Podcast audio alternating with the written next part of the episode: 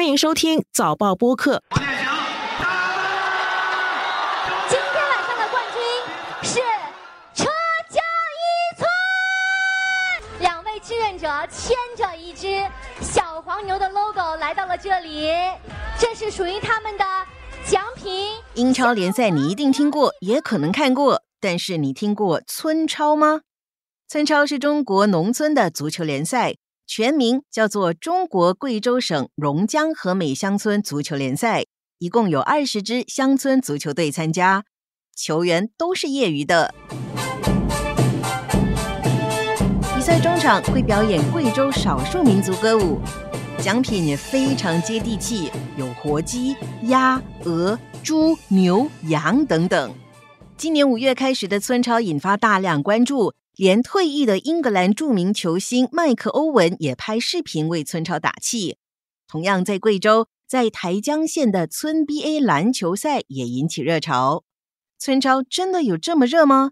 这种乡村业余足球的魅力在哪里？榕江村超的成功又能给我们什么启示？这一期的东谈西论，来听主持人韩永红和联合早报重庆特派员王伟温来谈村超。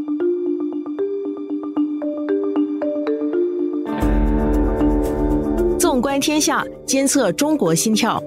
早报播客东谈西论，每周和你一起探讨国际热点话题。各位听众朋友们好，我是联合早报副总编辑韩永红。今天和我在线的是联合早报重庆特派员王伟温。伟温你好，永红好，各位听众朋友好。伟温，你不久之前去了一次贵州榕江县采访，你亲身体验了一次村超，你可以跟我们介绍一下现场的气氛吗？这个跟我们在视频上面看到的一样吗？跟你想象中一样吗？因为我是村超半决赛当天去的哦，所以我大概到的时候是中午时分啊，就是中午到的榕江。然后因为当地的酒店的那个接待能力是有限哦，所以大概那房间呢，两三个月前就大概都已经订完了。两三个月前啊，那么村超五月才开始嘛，所以就已经订完了房间了。对，因为他一开始不久就有那个热度嘛，所以房间很快就已经定完，人家已经预期大决赛在什么时候，他们已经大概把那个房间都给定了这样子了。所以我是从贵州东南那边最大的一个城市叫凯里哦，大概乘车两个小时去到的榕江啦。当天的天气有非常热，也非常的晒了。村超的体育场周边呢，当时已经有聚集很多的那些摊贩了，已经开始在摆摊营业，然后售卖饮食啊、饮料啊、村超相关的商品，就已经相当热闹。然后。民众呢，早早的也是就来到球场外面排队了，然后准备进场要抢座位。这些都是外来的，是吗？对，多数都是外来的，当然也有一些隔壁的一些县的村民呐，也都来到了现场。球场的几个入口都是大排长龙的，不少民众还顶着那个大热天呢，穿着那个民族的服饰排队进场。有个有意思的情况民众要进场的时候呢，要在门外用手机先扫码，然后进入那个村超的那个小程序注册啦。然后每个人可以带上四名同行者，然后注册后要凭那个 QR 码才可以进场啊。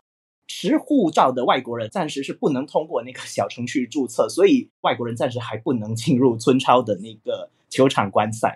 所以讲了半天，其实我们外国人是不会看的。是的，那你怎样混进去的？因为记者嘛，记者有接待的人带进去，否则你是外国人的话，你可能就要在附近一些大桥上啊什么就远眺这样子，还是看得到的。然后下午不到三点呢，球场四边的那个座位基本上就已经是完全坐满了。半决赛当天呢，村民穿着那个民族的服饰啊，吹奏民族乐器，为村超的球队呐喊助威。然后赛前呢，跟中场休息也有民俗歌舞表演呢，场面是非常的热闹啦。然后球赛就如同一场大派对。中国这边经历了三年疫情嘛，很少看到这种就是几万人聚集的景象，所以感觉还是比较有意思。而且这个村超呢，也是中国近年来少见的由下而上的大规模民间自发活动，让人感受到很农村基层焕发的旺盛活力和生命力，不像一般的官方活动啊，感觉比较就是僵化这样子。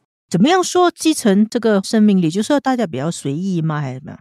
大家比较随意，有时候会有一些意想不到的场景会出现，这样像什么？比如说一些少数民族啊。村民会有一些他们拉拉队啊等等这些进场，会跳出来表演，对，跳出来表演展示他们的美食。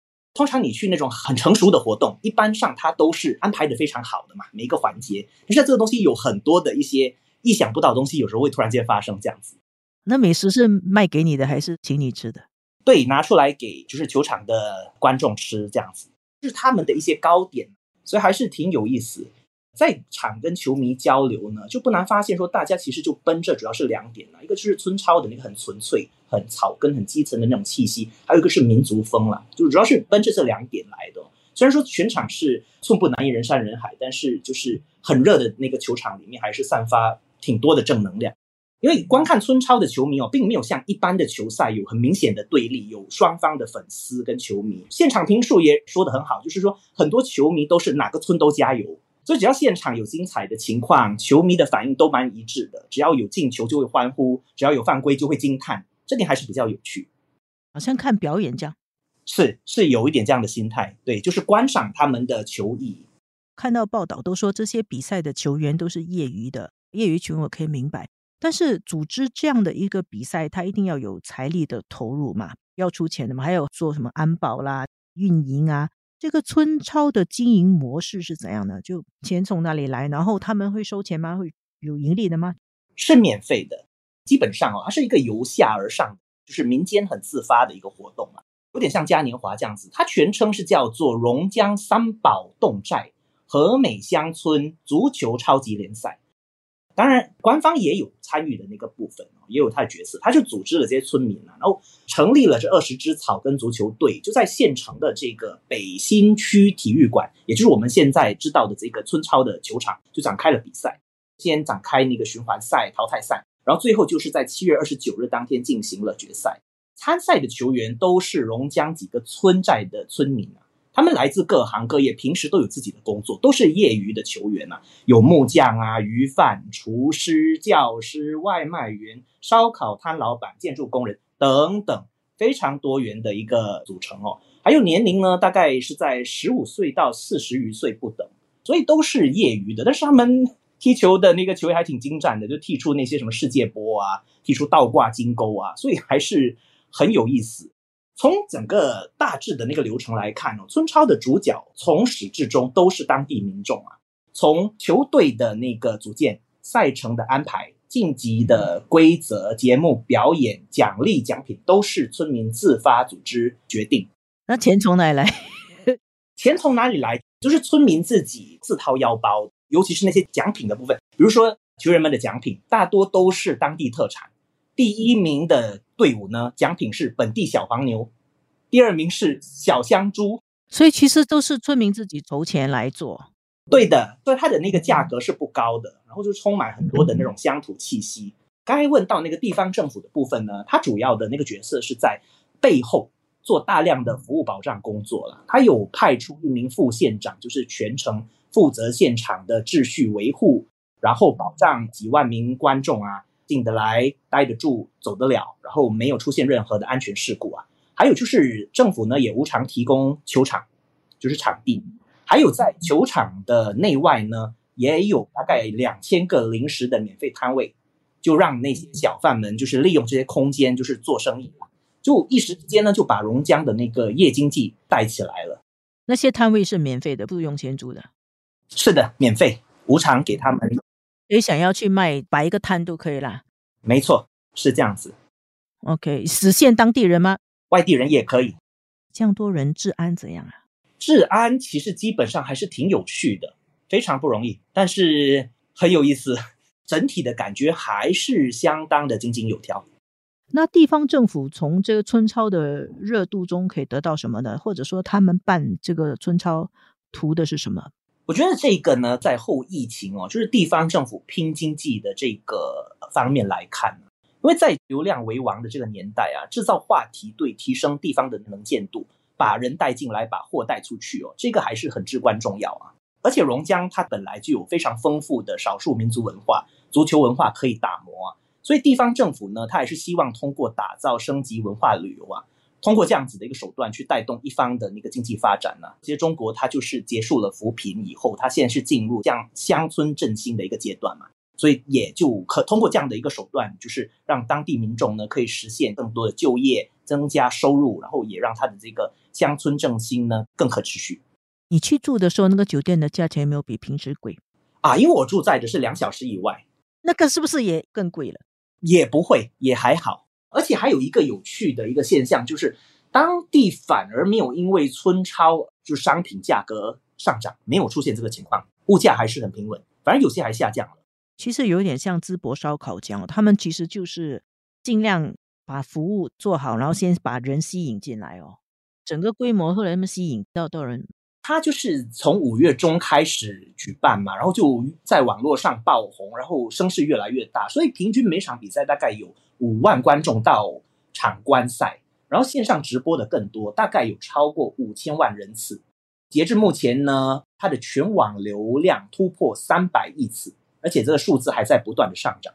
伟温，你也是足球球迷哦，你也看足球的，你应该也看过世界一流的足球联赛的转播吧？至少，那你怎么评价村超的水平？会有这个魅力可以吸引这么多人这么远跑去一个村子看农村足球队踢球？我当天在现场是看了村超的半决赛哦，感觉球员的水平还可以，看起来是挺专业，无论是在任意球、角球等处理的还是相当的不错。有专业的水平，接近专业吧。这个专业有时候也要看你怎么去定义专业了。然后可能那一天两队都特别想要进决赛，所以踢起来呢战术是比较保守，进攻很谨慎啊。他们的那个断抢很及时。但是令人印象最深刻的是点球大战，双方的主罚球员都非常非常冷静哦，这是特别的了不起。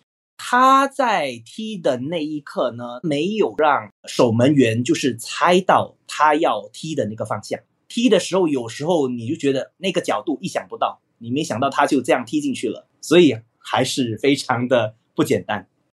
所以就好像现场的那个评论员还说了一句，就是我们国足该向村超学一学，然后当场呢就引发观众呢当晚最高昂的一波欢呼声。是替村超欢呼，也是想要给国足一个警戒啦。没错，确实是这样子。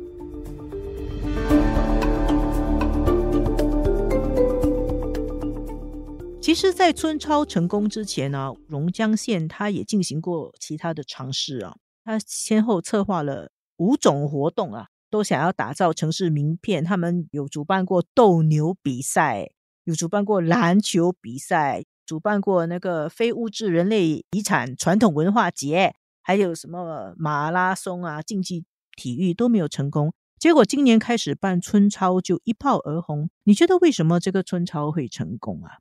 我觉得其实可以从就是天时、地利、人和三个方面来讨论这个问题了。我大概简单的说，天时的话，就是因为现在后疫情时代哦，就是民众有那个恢复出行的。那个需求，然后大批的民众就是有那个消费的需求，他要释放哦。然后刚好贵州也是一个避暑胜地，所以在夏日的时候也是一个避暑的一个好去处。所以这是它天时的部分。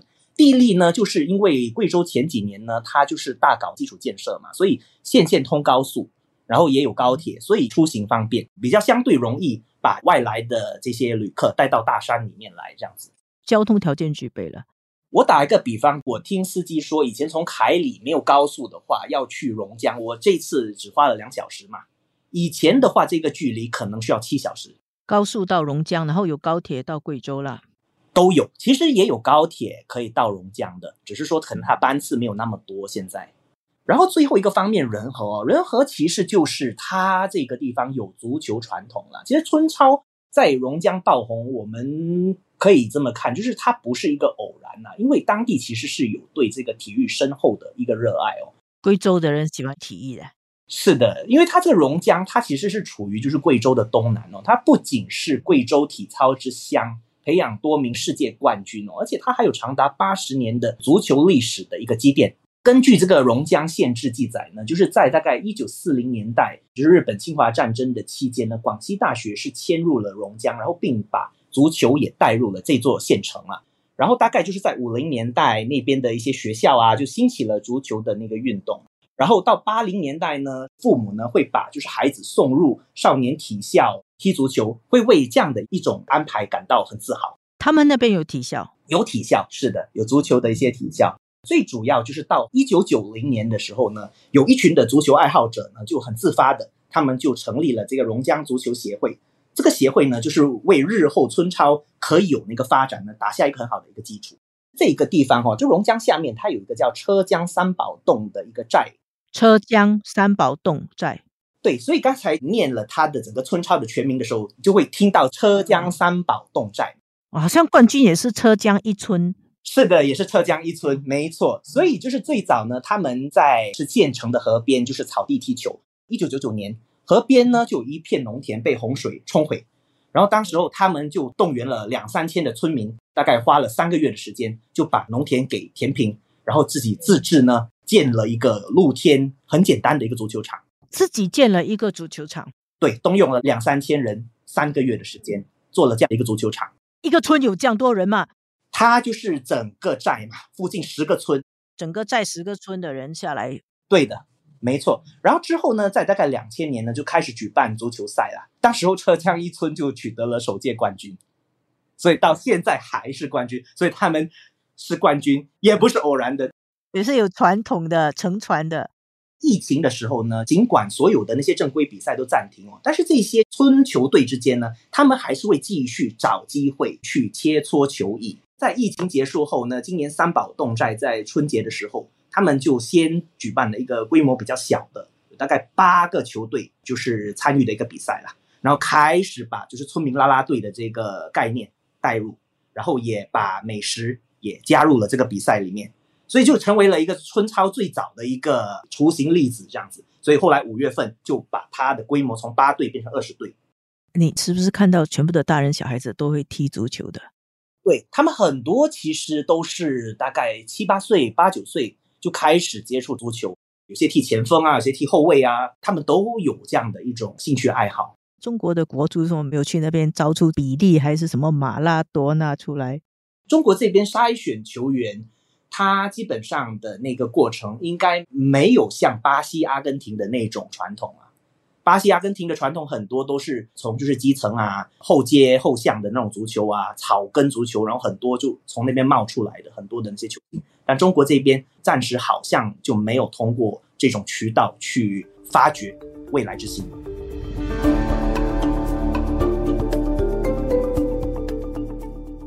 一届村超我们知道在七月二十九日就落幕了，你觉得它的热度会不会是一阵风，明年就没有了？刚才也就是说到，榕江它有八十年的踢足球的传统和基础了。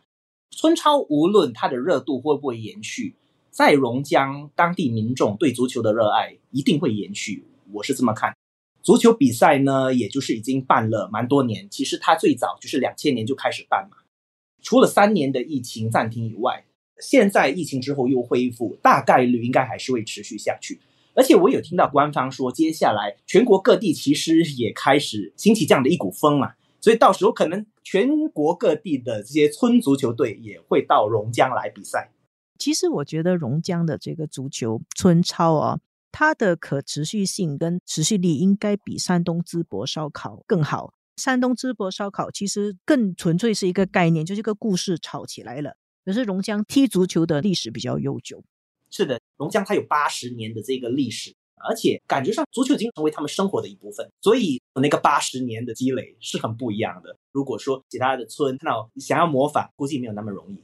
孙超这个品牌已经立起来了，但是能不能够长期下去，说故事的能力也很重要啊。这些球队呢，他们是不是有他们的故事、他们的历史，然后有一些令人印象深刻的球星，这些东西对于塑造品牌也是很重要的元素了。所以他现在就是抢占先机，已经就是把这个品牌给立了起来。所以其实可以在这方面再下一些功夫，就把这个品牌的故事跟他做满了。可是你会不会担心，其实它变得越来越商业化，然后它就没有特点了？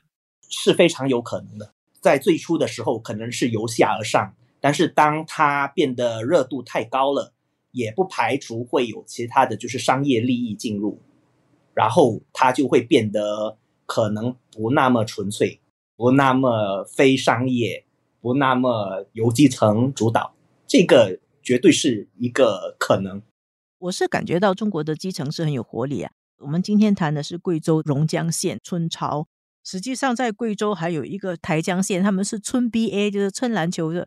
因为美国有 NBA 嘛，他们有村 BA 也是很热啊，也是刚刚才结束。然后他们的奖品冠军好像是烧猪、烤鸡，还有烧鸡，奖品都很接地气啦。其实我觉得中国疫后的经济复苏，现在面对动能不足的问题，有一点后劲不足，然后经济有点低迷。但是在这种总体的经济有一点低迷，然后消费不振的情况底下，我们如果仔细去看中国的个别的地方，包括贵州的这个榕江县、台江县，包括我们看山东的淄博，我们就会发现中国底层还是有很多活力了，还是有一些很有趣的现象。他们从下到上的那种能量啊，一发出来又很惊人。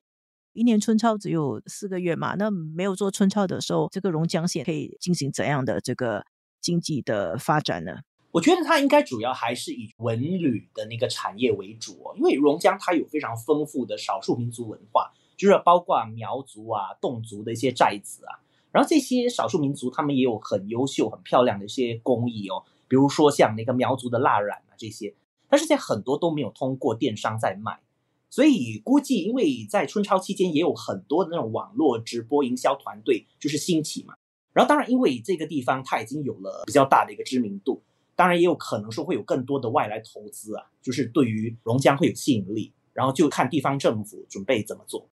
我们希望这个榕江县可以保持清醒，保持定力，不要让这个春超失去它这么可贵的特色。然后还有一点，伟文今天跟我们讲一个很重要的，他们玩的太好，跟我们外国人没有关系。我们要是去，只可以站在远远的桥上面看，我们都不能进场，对吧？或者有一个可能，就是你跟当地的人做朋友，让他们带你进去，一个可以带四个。谢谢伟温告诉我们春超这么有趣的故事。谢谢各位听众收听。谢谢各位听众收听我们制作的《东谈西论》这一期的导播是吴婉君，助导与剪辑王文义。《东谈西论》每逢星期二更新，新报业媒体联合早报制作的播客，可在早报的 SG 以及各大播客平台收听。欢迎你点赞分享。